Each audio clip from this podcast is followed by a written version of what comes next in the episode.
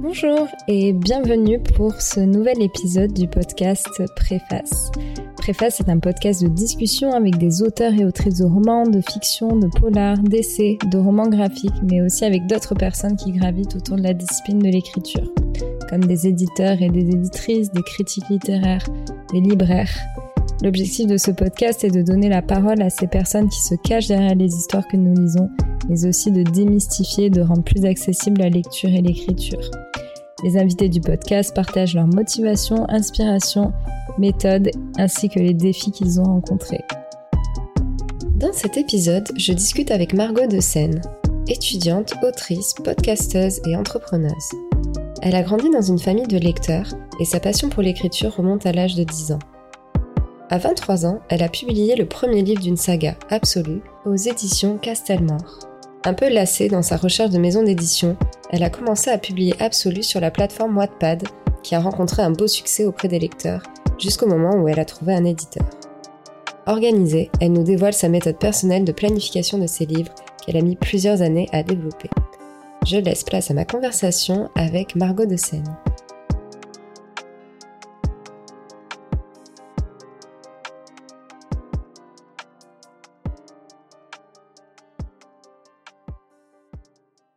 Coup, je suis ravie d'être ici. Merci d'avoir pensé à moi pour cette interview.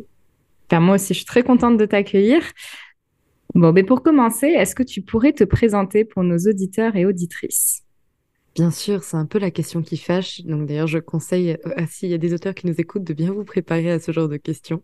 Malheureusement, c'est toujours la première. Dans mon cas, je m'appelle Margot de Seine, j'ai 23 ans et je suis un peu une multicasquette puisque je suis étudiante, autrice, podcasteuse et entrepreneur ou entrepreneuse, je sais jamais lequel des deux je dois dire très honnêtement.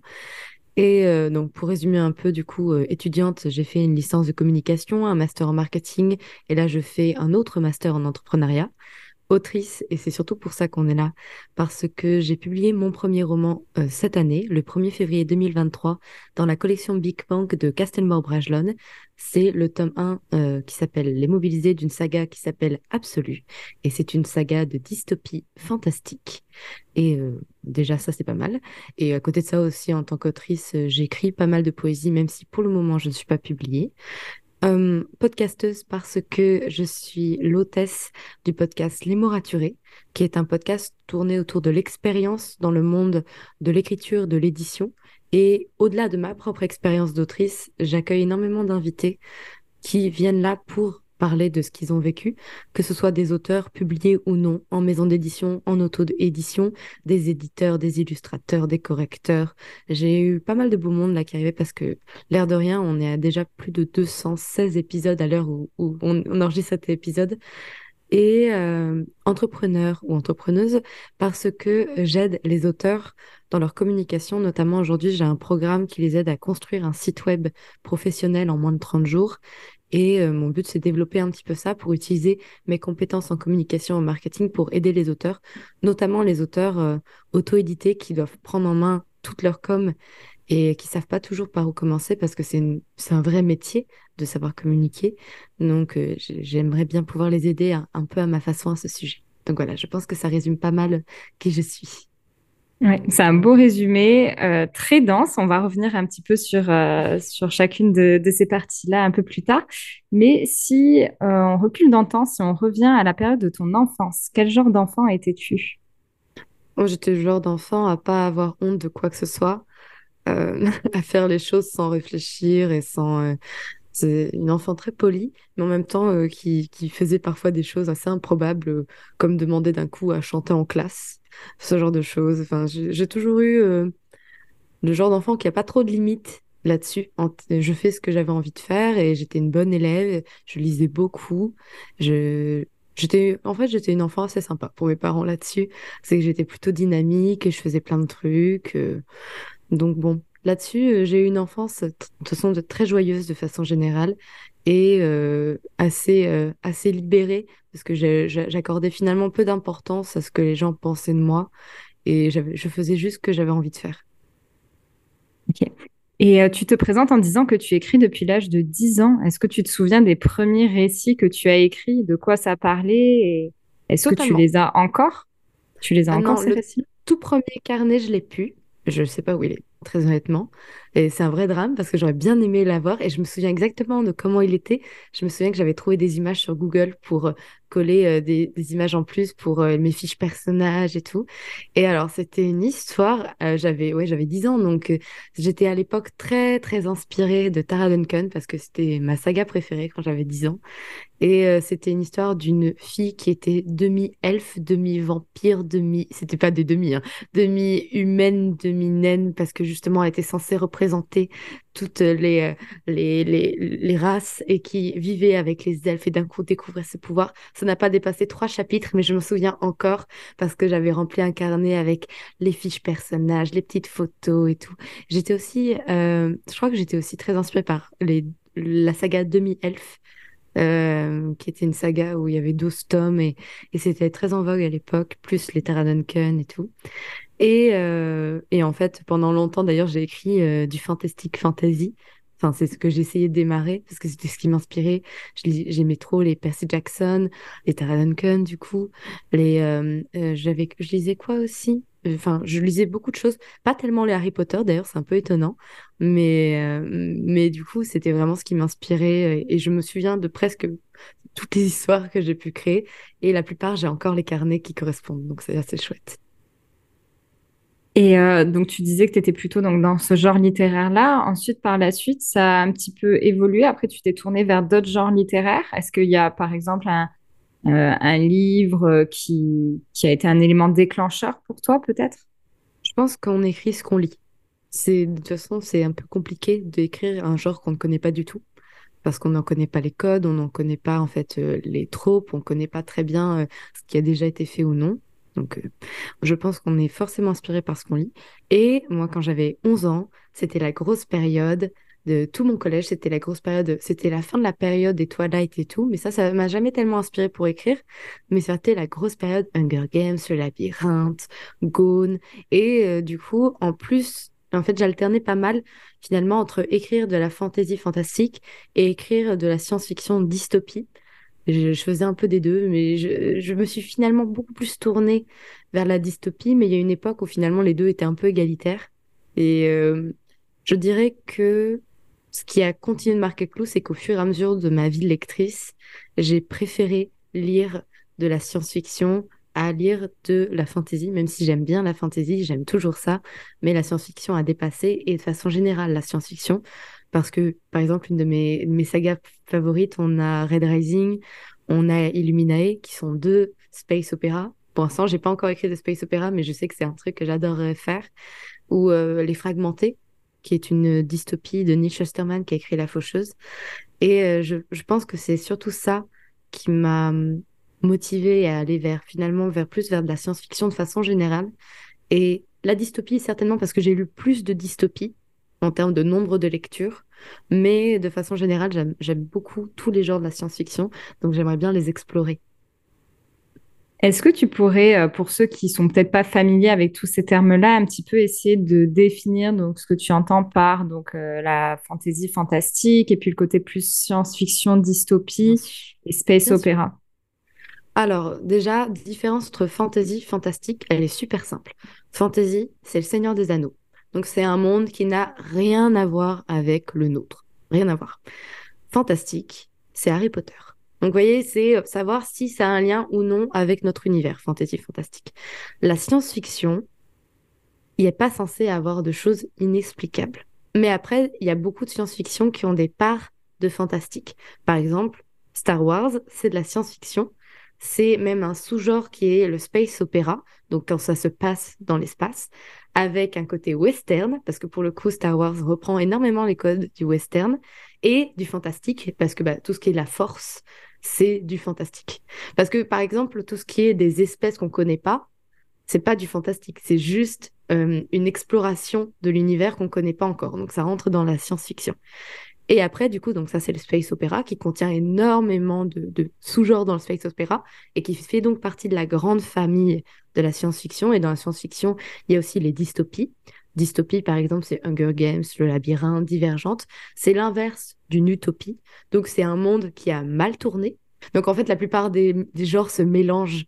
Et euh, il y a un livre est rarement un seul type de genre. Et quand c'est le cas, c'est très bien. Mais ça ne veut pas dire qu'on est obligé de se focaliser sur un genre. Par exemple, Absolument roman, c'est du coup une dystopie fantastique. Donc, dans un univers euh, dystopique qui est lié à notre réalité, un futur qui a mal tourné, et avec une touche de fantastique. Et donc, toutes ces choses-là, en fait, tu les as apprises euh, par intérêt juste avant de te lancer dans l'écriture d'absolu, ou tu as appris ça bien avant, ou euh, parce que c'était une volonté personnelle, c'était dans tes études, c'était... Pas du tout dans mes études, vraiment rien à voir, puisque moi j'ai fait des études de com, alors donc la littérature, ils s'en foutent totalement en com. Euh, et puis même au, lycée, j'étais en bac S, donc scientifique, donc c'était pas vraiment l'intérêt de nous faire étudier ça. Mais je pense qu'en tant que lectrice, tu finis finalement par te renseigner un petit peu sur les genres que tu es en train de lire. Donc euh, oui, de façon naturelle un petit peu, tu finis par dire, ok, bon, ça c'est de la science-fiction, du coup ça appartient à tel genre, tel genre. Je pense que c'est juste de la curiosité de lectrice simplement. Donc, tu disais que juste avant que tu as fait des études en marketing, en communication et maintenant en entrepreneuriat. Qu'est-ce qui motive euh, ce choix, en fait? Qu'est-ce qui a motivé ce choix d'un premier abord, en fait, de diriger vers ces études-là? Bah, Tout simplement, je sais que je veux devenir autrice depuis l'âge de 10 ans. Je l'ai annoncé à mes parents. Mes parents l'ont pas très mal pris. Au contraire, ils étaient en mode OK, tu fais ce que tu veux, mais par contre, tu trouves des études qui te plaisent au cas où ça marcherait pas, que tu aies un autre métier qui te plaise. Et c'est comme ça finalement que j'ai cherché d'autres métiers qui pourraient me plaire. Et le métier de la communication du marketing me plaît énormément. J'aime beaucoup ce milieu. Aujourd'hui, c'est pas vraiment vers là où je veux travailler parce que je veux développer mon côté autrice, podcasteuse.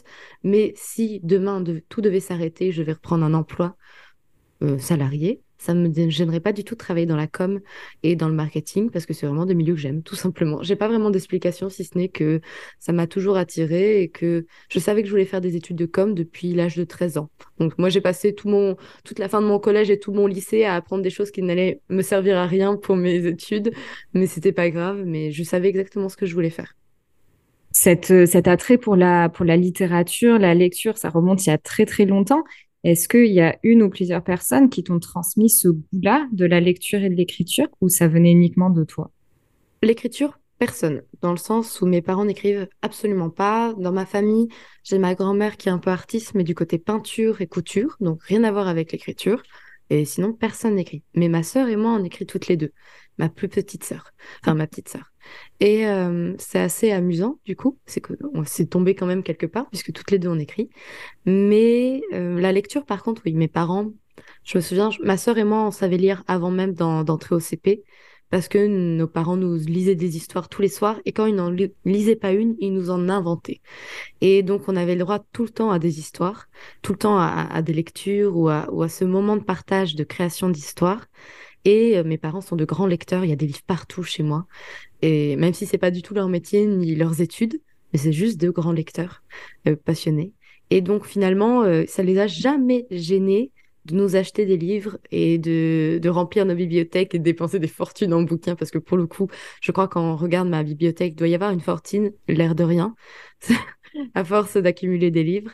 Mais euh, non, ça les a jamais gênés. Au contraire, ils nous ont toujours encouragés à faire ça. Et quand on part en vacances, c'est que bah, pour le coup, on, on, bouge pas beaucoup. On amène euh, chacun une quinzaine de livres et on les lit euh, ensemble. On fait et on s'échange les livres. Ils lisent aussi du young adult. Moi, je lis certains de leurs livres et ils sont très ouverts là-dessus. Et à chaque fois, ils, aiment bien découvrir des choses. Ils sont vraiment très très ouverts et je pense que c'est pour ça aussi que la lecture ça a toujours été une évidence dans mon cas.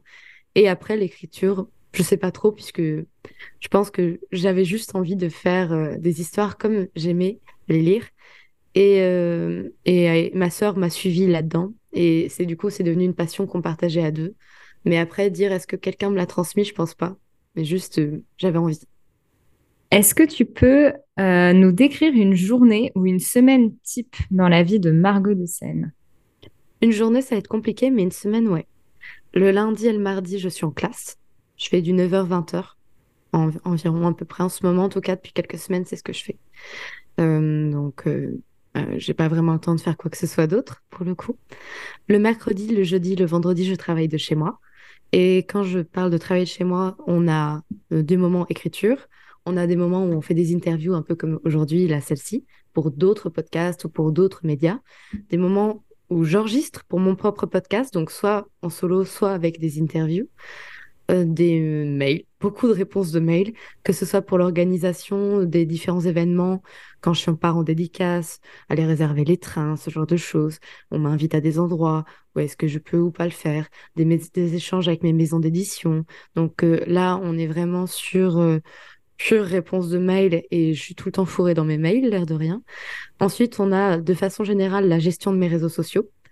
Donc, produire du contenu Instagram, produire du contenu TikTok, et quand je peux écrire de la newsletter, là pour le coup j'ai arrêté YouTube parce que j'ai pas le temps de faire du montage, mais en soi j'ai des vidéos de prêtes, donc j'aimerais bien pouvoir les faire à un moment donné. Aussi gérer toute la partie com autour de mon podcast euh, pour pouvoir faire en sorte de le développer, d'atteindre de nouvelles personnes, faire des demandes pour faire d'autres interviews. Donc ça c'est un petit peu mes journées euh, le mercredi, le jeudi, le vendredi. Et quand j'ai le temps de faire des hobbies, ça c'est chouette aussi.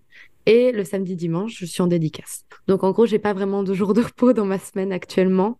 Ça m'arrive d'essayer de prendre une petite matinée un mercredi matin ou un jeudi matin ou un vendredi matin en fonction de ce que j'ai fait le reste des jours. Mais en gros, j'ai une semaine bien remplie. Je vois ça.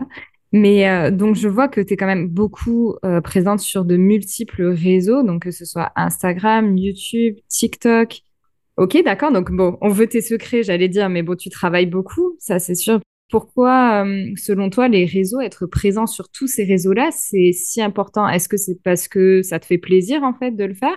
Ou est-ce que vraiment tu sens que ça t'apporte vraiment quelque chose euh, dans ton activité et tes projets pro? Moi, il y a deux dimensions. Effectivement, c'est quelque chose que j'aime.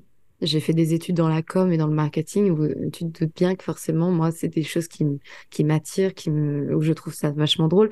D'ailleurs, euh, la plupart du temps, quand je veux pas écrire, je procrastine en faisant des TikTok ou en, ou en créant du contenu pour Instagram. C'est ma manière de procrastiner.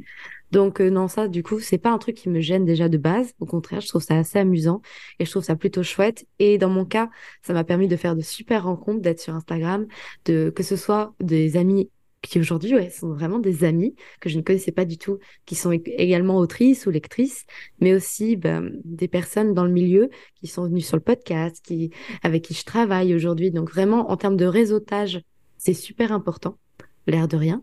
Et aussi, euh, il faut le dire, moi, je milite un petit peu pour que les auteurs prennent en main leur communication.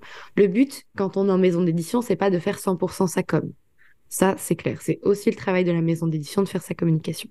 Mais c'est toujours un avantage de d'avoir un peu la main sur l'image qu'on renvoie et sur la manière dont on veut promouvoir ses romans, même quand on n'est pas auto-édité, et surtout quand on est auto-édité. Et il y a de plus en plus d'auteurs auto-édités. Parce que les maisons d'édition, elles n'ont pas le temps de faire la com de tout le monde de la même manière. Souvent, elles font la com d'un ou deux romans par mois qui vont être leurs romans phares, et qui vont servir à renflouer les caisses pour les autres romans qui vont pas bien marcher. C'est comme ça que ça marche dans le milieu de l'édition, surtout les maisons d'édition qui publient beaucoup de romans par mois. Ceux où ils ont peut-être un ou deux romans par mois, ils ont le temps de faire tout ça, mais ils ont peut-être pas forcément le budget.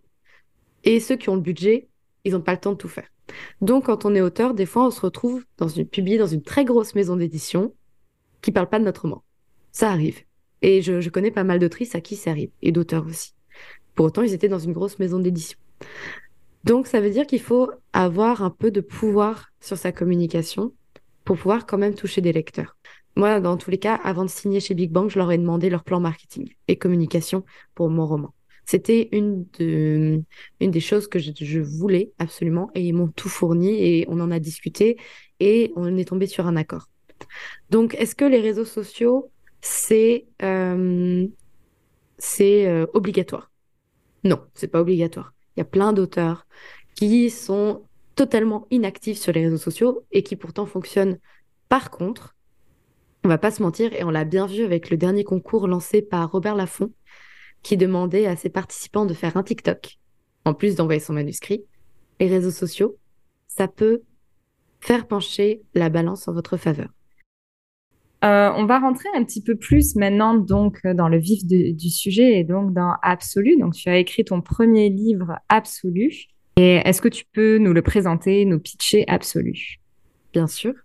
Alors donc comme je l'ai dit tout à l'heure, c'est une dystopie fantastique qui prend place en Pologne avec comme pitch entrer dans une ville qui n'ouvre ses portes qu'une seule fois par an, avec une mission à l'accomplir à l'intérieur, celle de vaincre la chose, une arme surpuissante créée par l'homme, monstrueuse, qui est active depuis 20 ans. Donc, essayez de la détruire ou mourir. Chaque année, on envoie 100 personnes qui font partie de l'élite du pays à l'intérieur de cette ville qui s'appelle la zone et qui n'ont aucun moyen de ressortir tant que la chose, tant que ce monstre est toujours là. Ça fait 19 ans qu'on envoie 100 personnes et 19 ans que personne ne sort, que personne ne revient et qu'on n'a aucune info sur ce qui se passe à l'intérieur si ce n'est que la chose est toujours présente et active. Et nous, on va suivre la 20e génération qui va entrer dans la zone, notamment trois personnages parce qu'il faut savoir que mon roman, c'est un roman choral. Il y a sept narrateurs dans ce tome 1. Et donc, on commence avec trois personnages. Prime, qui veut devenir instructeur de combat, mais qui n'était pas du tout dans l'optique de combattre dans l'armée. Johanna, qui elle était prête à devenir une grande chercheuse médicale et qui avait toutes les compétences pour. Et Edvard, qui est un linguiste surdoué, absolument nul en survie et en combat, et qui est terrorisé à l'idée d'entrer dans la chose, parce que dans la zone, pardon, plutôt, parce que pour le coup, normalement, c'est plutôt un grand honneur d'être choisi, une grande responsabilité, et on est plutôt content d'y être envoyé, même si ça bouleverse un peu la vie. Et du coup, on entre avec eux dans la zone sans savoir ce qui va se passer. Donc Absolu, c'est le premier tome donc d'une trilogie. Euh, l'écriture du tome 2, euh, il est déjà en cours et je suppose que tu as aussi une idée de ce qui va se passer dans le tome 3. Comment est-ce que tu as planifié cette trilogie? Est-ce que tu as une méthode particulière que tu appliques?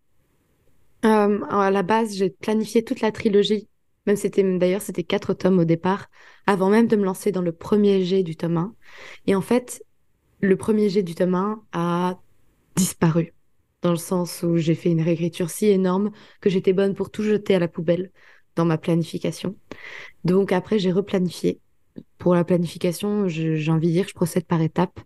D'abord, je fais une planification globale de, des événements que dont j'ai besoin qui se passent dans ce tome, la ligne directrice finalement, sachant que j'ai plusieurs narrateurs et donc euh, plusieurs narrations qui s'entrecroisent.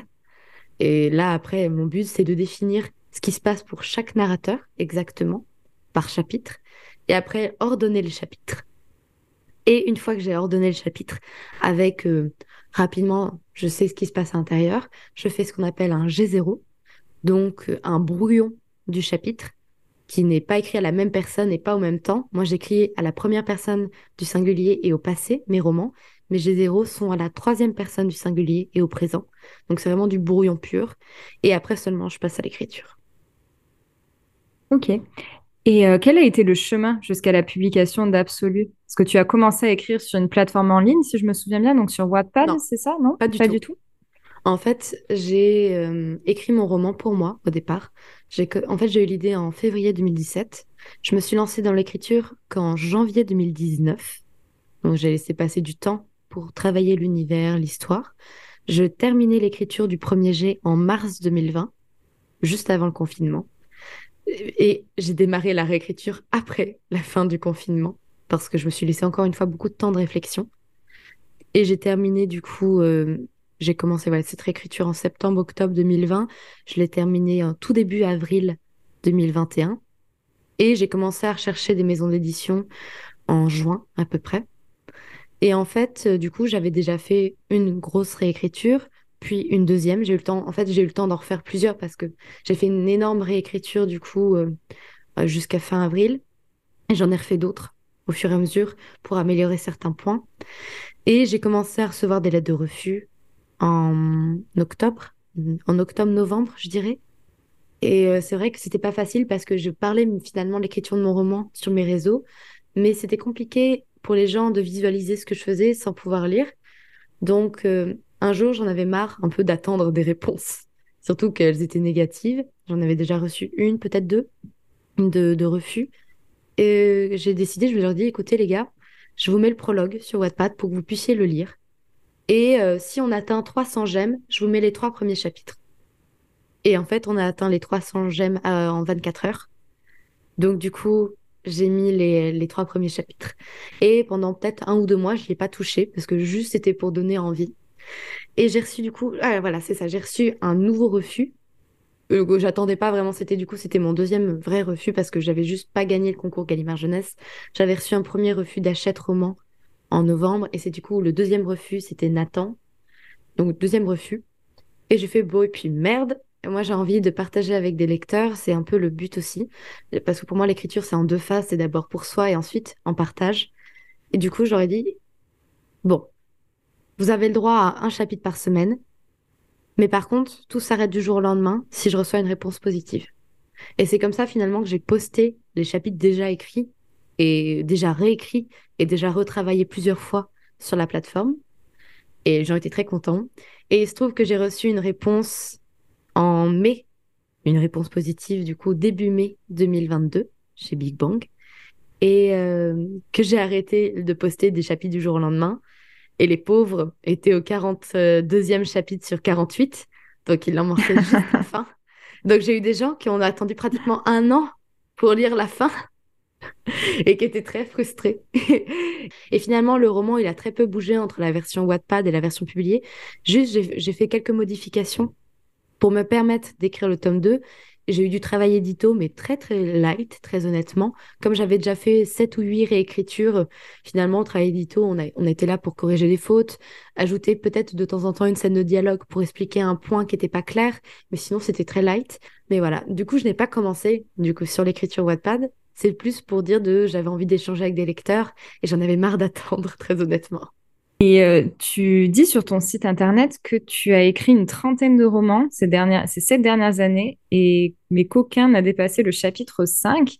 Et qu'est-ce qui a changé Qu'est-ce qui a changé avec Absolu? En fait, c'est ça. J'ai commencé à écrire à l'âge de 10 ans et j'y connaissais rien à l'écriture.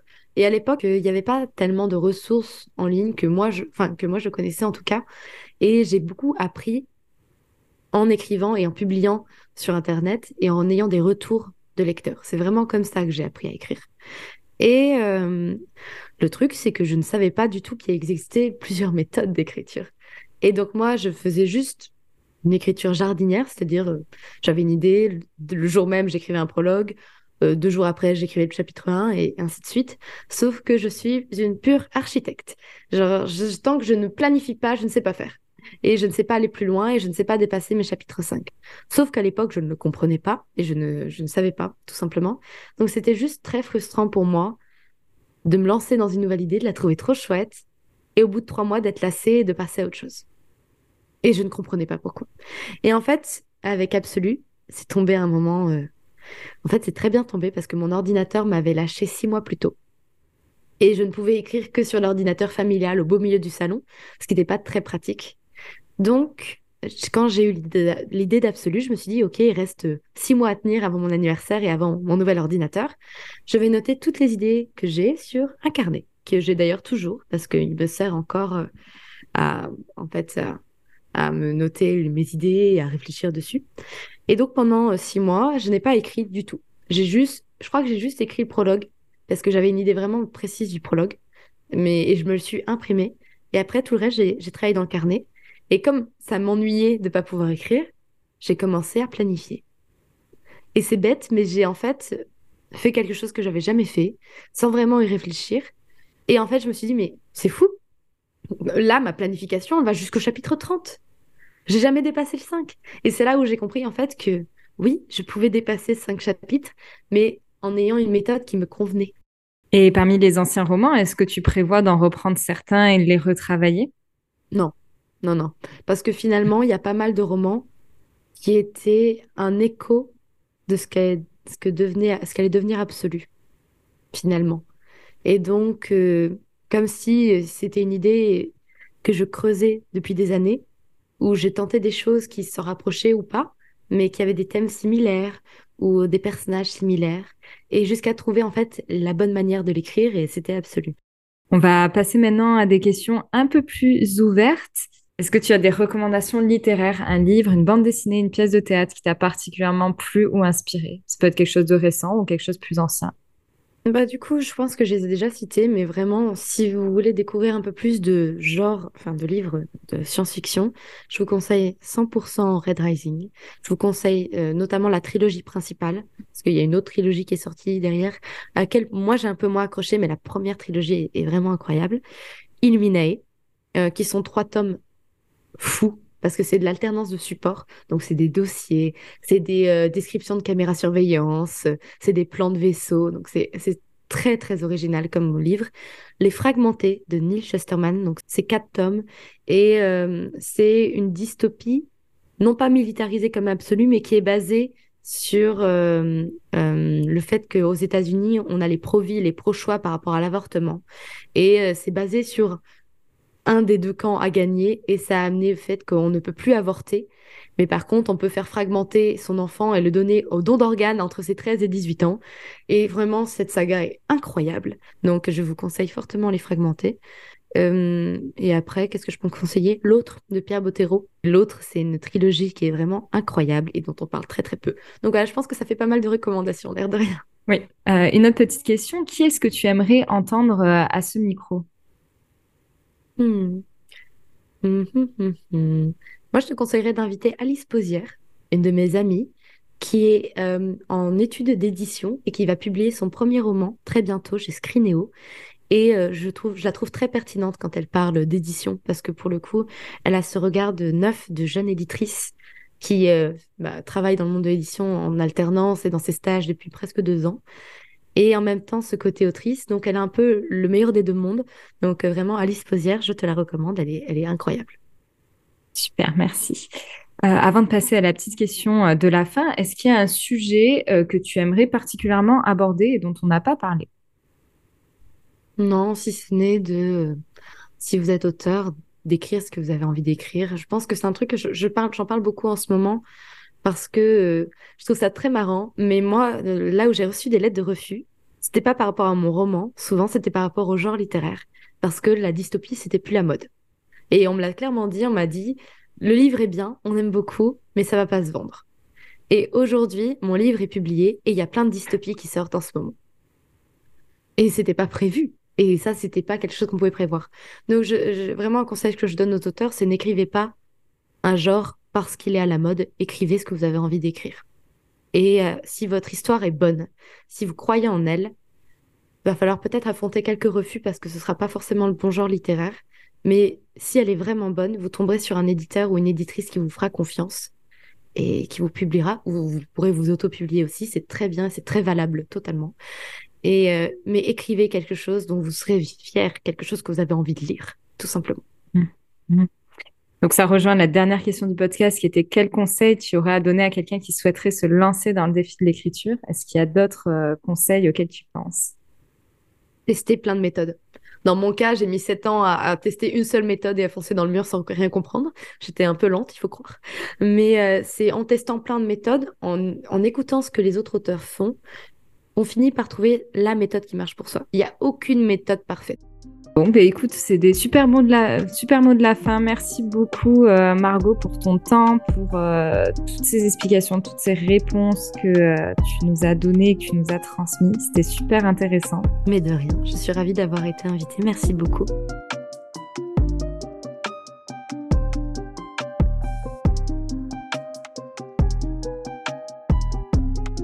Tu entends ce message, c'est que tu as écouté l'épisode jusqu'au bout et je t'en remercie. J'espère que celui-ci t'a plu et inspiré. N'hésite pas à partager, commenter, noter ou même à me contacter sur Facebook, Instagram ou par email. Tous les liens se trouvent en description du podcast. Je te dis à très bientôt pour un nouvel épisode.